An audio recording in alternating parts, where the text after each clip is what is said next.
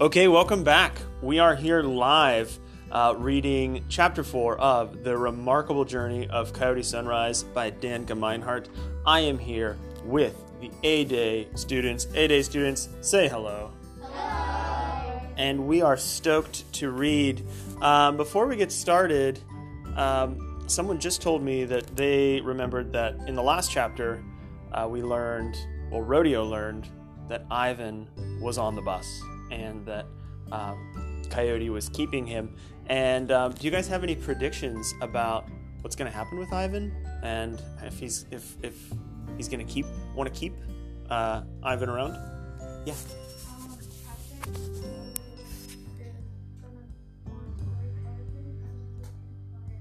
He's going to keep Ivan because he's quiet. Yeah. So we'll see if that prediction is realized here in chapter 4. Well, no surprise. I was right about just about everything. Ivan fit in with me and Rodeo like a slice of cheese between two pieces of bread. He made himself right at home, Ivan did. He slept wherever the heck he felt like and whenever the heck he felt like it. He roamed and rambled around the bus, sniffing and investigating and generally being just adorable. Now that he was out in the open, I gave him an official tour of his new home. This here is a 2003 International 3800 bus, I told Ivan, cradling him in my arms. Her name is Yager. Once upon a time, our home had the words Voyager Day School painted on her in yellow side, on her yellow sides. But when we'd bought her, Rodeo had scratched most of the letters off to give her a new name that's less institutional sounding. If you take a second and think of Voyager Day School, you can almost picture Yager, Y A G E R, and which letters Rodeo would have had to have scratched off. She was long and sturdy looking, with a handsome hood sticking out in front of her like the prow of a boat. Yager was not one of those flat nosed buses. No, sir. Those may be all right for getting back and forth from school, but they're nothing that anybody would want to call a home. And this is the cockpit, I continued, holding Ivan out so that he could see it. He took a look at the driver's seat and the dashboard and the big old steering wheel. There was a white ceramic sculpture of a pug on the dashboard, looking out at the road before us. We called him the Dog of Positivity, and Rodeo insisted that he was a sort of canine guardian angel keeping us happy on the road. Ivan gave him a curious sniff. Rodeo, sitting in the driver's seat, slid a snotty look at Ivan and said, This is my zone right here, cat. Stay out of it. But I just turned and whispered into his ears, he doesn't mean that, Ivan. You go wherever you want. Behind the driver's seat were two rows of bus seats, the only ones that Rodeo had left in when he'd converted it into a full time residence. Behind the second row was Rodeo's blanket pile on the side and our kitchen area on the other. We didn't have running water or anything, so it was really just a cupboard and a counter and a big cooler where we kept milk and stuff. Ivan seemed especially interested in the cupboards of food, but I kept us moving.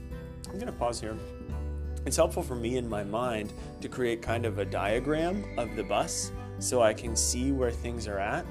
If you ever want to, you can either replay this episode and listen back, or you can just kind of try to keep an imagining, like an imaginary diagram in your mind of where everything is. That'll help you to understand the story. Next to the kitchen was our garden which was a shelf against the window that had a bunch of tomatoes and lettuce and stuff growing in pots. I also had a couple of pots of sunflowers going, and they were looking great, about four feet tall, and each one holding up a gorgeous, bursting yellow flower that leaned over toward the sunlight. I don't think there's about a darn thing in the world that's more happy and hopeful than a big blooming sunflower. Ivan, sniffing and batting at the nearest bloom, seemed to agree. He's a smart one. Across from the garden was a big bolted in armchair we called the throne. I can personally vouch that this is a fantastic reading chair, soft enough to lean your head back and relax, and big enough that you can lay sideways and drape your legs over one of the arms if you feel like it. It was conveniently located next to our main bookshelves, which were always crammed full of a rotating selection of me and Rodeo's favorite books. In front of the shelf was the couch, a giant, cushy flower print number. It was ancient and threadbare, and most of the springs had been broken since the 80s. It was hideous and monstrous, and absolutely perfect. It was the kind of couch you could stretch out on, and then all of a sudden you'd wake up, and it's an hour later, and you never even realized you were falling asleep. Then, of course, there's my room. I got the whole back of the bus, with the dangling curtain giving me my privacy and space. It wasn't big, but it was mine. And I had room for me and my bed and my bookshelf and my clothes, and since that was all the stuff I had, that was all the space I needed. Can you imagine living there? It would be interesting. Would you like it? Yeah. Yeah. Mason? I don't want to live full time on a bus, but I always want to have a little, like, little bus. Right. Something to take trips in, maybe? Yeah, Olivia? A lot of people are getting into that. Oh, I think I've seen Avery's conversion. That's really cool. Okay, I'm gonna keep going. And that's it, I said, plopping down on the couch with Ivan. Your new home. What do you think? Ivan's baby blues were looking right into mine. He rubbed up against my chin and purred, which I took as a stamp of approval. I could see pretty soon that Rodeo was getting fond of Ivan, though he sure tried to hide it from me. The first time Ivan tried to settle into Rodeo's lap while he was driving, Rodeo made a big deal about it, pushing him off and griping about it. Later, though, I looked up from where I was reading and saw Ivan curled up in Rodeo's lap, eyes all closed and happy, with Rodeo's dirty fingernails scratching at his head. I wanted to jump up and gloat about it, but I knew better. I'd won a battle, but it was best to hold off till I'd won the war. We're seeing now a little bit of change from Rodeo. It's a contradiction or a difference to how he used to behave. And that's important for us to notice and watch as that changes. That's going to teach us lessons about the story and lessons about our characters. Ivan soon found his favorite spot for when we were on the move. He stretched out right up on the dashboard, pressed up against the windshield, basking in the sunlight and lazily looking back and forth between Rodeo singing behind the wheel and the world blurring by outside. Rodeo acted like he hardly noticed his new driving partner, but sitting close one morning, I heard Rodeo mutter when Ivan ambled up and leapt onto his spot, Oh, there you are! And I smiled wide, but kept the little victory to myself. Then there was this. The night before we hit 500 miles, we were camping on a dirt road in the middle of nowhere, somewhere outside of Steamboat Springs, Colorado. And if you're looking at a map right now, you'll remember that they were in which state? Yeah. They were in Oregon on the west coast. Colorado is kind of like right in the middle of the country. So they've gone a long ways. We'd had a fine night singing together by a campfire with Rodeo strumming away at his guitar and me at my ukulele, soaking in the coolness of the night air and the spectacles of the stars shimmering above us. Ivan sat on my lap the whole time, dozing or blinking into the fire. When it was shut eye time, though, I somehow lost track of him and all the in and out and getting our chairs and whatever back on the bus. And like that, he was gone without a trace. I was just about sick, running all around, shouting his name, throwing all sorts of fits. Finally, Rodeo got me calmed down and put me to bed, telling me he was sure Ivan would be back by morning, once his belly got empty. I couldn't sleep, of course, but knelt on my bed with my head sticking out my bedroom window, whispering his name into the night. That's what you do, right? When someone you love is gone, you call their name out into the darkness. Then, just like that, I heard him, meowing at the front door. My heart was a sugary burst of fireworks. I bolted for the front, but stopped short at my doorway curtain because I saw that Rodeo had beat me there. The bus was dark except for the small yellow glow of Rodeo's bedside lamp. He had already had the door open, and I saw his head disappear as he bent down to pick up Ivan. He shut the door and stepped up by the steering wheel, steering wheel, and I saw that he was holding Ivan close, tight up against his chest. And then he dropped his mouth to ki- his mouth to kiss the top of Ivan's head. Then, just barely across that dark distance, I heard Rodeo murmur, "Welcome back, compadre. You had us worried sick, buddy." Rodeo gave him another kiss and set him down gentle, and I slipped back behind my curtain. I was smiling to myself in the shadows. Us, huh? Now that us was really now that us was really pretty darn interesting.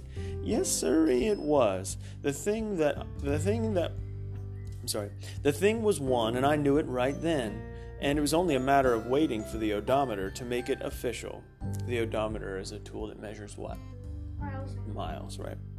A minute later, Ivan poked his nose through the curtain, and then the rest of him followed, and he jumped up and joined me on my bed.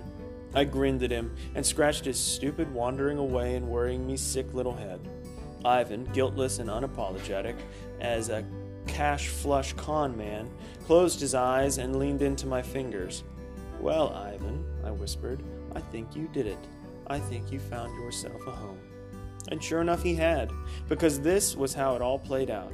We rolled right through Ivan's 500 mile moment, and we didn't say a darned thing. We just kept rolling. Ivan right there with us, and that's just how it was. We both knew it, of course. I'd pointed it out that morning when we'd started driving. 400 miles, Rodeo, I'd said. Ivan hit 500 this afternoon, likely. Rodeo sipped from his styrofoam coffee cup. Mmm, was all he said, blinking all slow and acting sleepy like it wasn't a big freaking deal. We'd taken our time that day, not really racking up the miles. Stopped for a long lunch, dawdled in a tree shaded park, pulled over for a swim in a muddy river. But then, well, after lunch and closer to dinner, it happened. The odometer ticked right over the number we both knew was exactly 500 bigger than it had been when we found that uh, to Ivan that morning. It was a number I'd remember to my dying day 248,845 miles. I was not so casually leaning over Rodeo's seat when that last little white five rolled onto the meter. Then held my breath for Ivan's last mile, eyeing that digit till my eyes burned from not blinking. And then it didn't. Ticked from five to a beautiful six. That was it. Ivan had ridden with us for 500 miles. I looked out of the side of my eye at Rodeo, who was still sitting there all nonchalant, one hand draped over the steering wheel, the other picking at something between his teeth. Rodeo? Hmm? I opened my mouth, ready to just flat out ask, but then I reined myself in. Rodeo was well aware we'd hit 500. He was playing possum. I knew from experience that rodeo was sometimes best approached in a sideways direction. I cracked my knuckles and looked away, playing my own casualness against his. Give me a once upon a time, I said lightly. I saw him hide a smile in his beard. All right, let's see. He screwed up his eyes in thought and took a swig of root beer. Then he nodded and switched off the radio. Okay, honey cake, here we go. Once upon a time, there was a crow and a sparrow. A sparrow was a pretty little thing with bright eyes and a sweet nature and the prettiest song you had ever heard. The crow, though, he was an ornery old cuss. He'd lost one eye, and he was missing feathers here and there, and he had a wing that was busted and all bent so he couldn't fly. He just hung around in their old tree, singing with the sparrow and eating whatever measly bugs he could find in the branches. But they were tight, these two. And though, and through the wind and rain, and heck, even hurricanes, these two stuck together. Rodeo took another swallow of his root beer, and Ivan chose that opportune moment to come toddling up with a yawn and hop up on Rodeo's lap. Rodeo didn't even look down, but he scratched gruffly at Ivan's head and kept talking, and didn't shoo him down. So one day, Old Crow sees something down there on the ground under the tree. It's. it's. a French fry. A French fry? I asked dubiously. Yes, a French fry, dropped no doubt by some careless girl with bad habits such as dropping fries and interrupting stories. So, Old Crow decides to get down this way for this wayward fry. But he can't fly, right? So he hops down, branch to branch, and then finally, that long last drop to the earth, he lands with one hell of a clumsy crash. But he grabs it and looks up and realizes, well, crap, I should have thought of that. He's feeling pretty hopeless down there, flightless and stranded, but then who shows up? A hungry fox? I guessed. No, it ain't that gruesome kind of story. It's a sparrow, of course. The sparrow. And that sparrow, well, she was something else. All heart, that one. She got right up under that big old crotchety broken winged crow and she beat her wings something fierce. And at first, nothing happened, but then, Crow, he started flapping his wings too. Best he could, anyway. And with the help of that remarkable little sparrow, darned if that old crow didn't fly again for the first time in a long time. Right up into the branches of that tree. And there they sat, the crow and the sparrow, side by side, up in the bright blue sky where they belonged, sharing a french fry. The end. I want you to take a second and remember the last time we heard a Once Upon a Time. It stood for something different. It was whenever Coyote was talking about how lonely she was and how she actually needed a cat. Do you think maybe this story has a different meaning too? Yes. Callie, what are you thinking?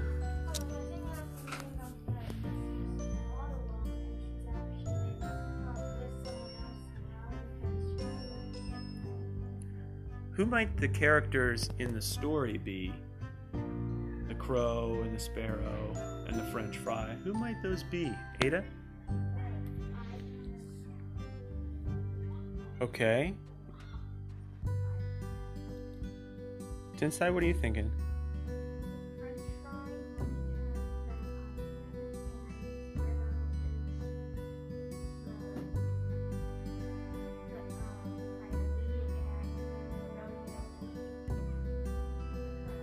Yeah, I'm not sure. I'm not sure that there's a right answer to that, but it's interesting to think about who helps who, who inspires who, what situations we get into, and how stories can help us see those things more clearly.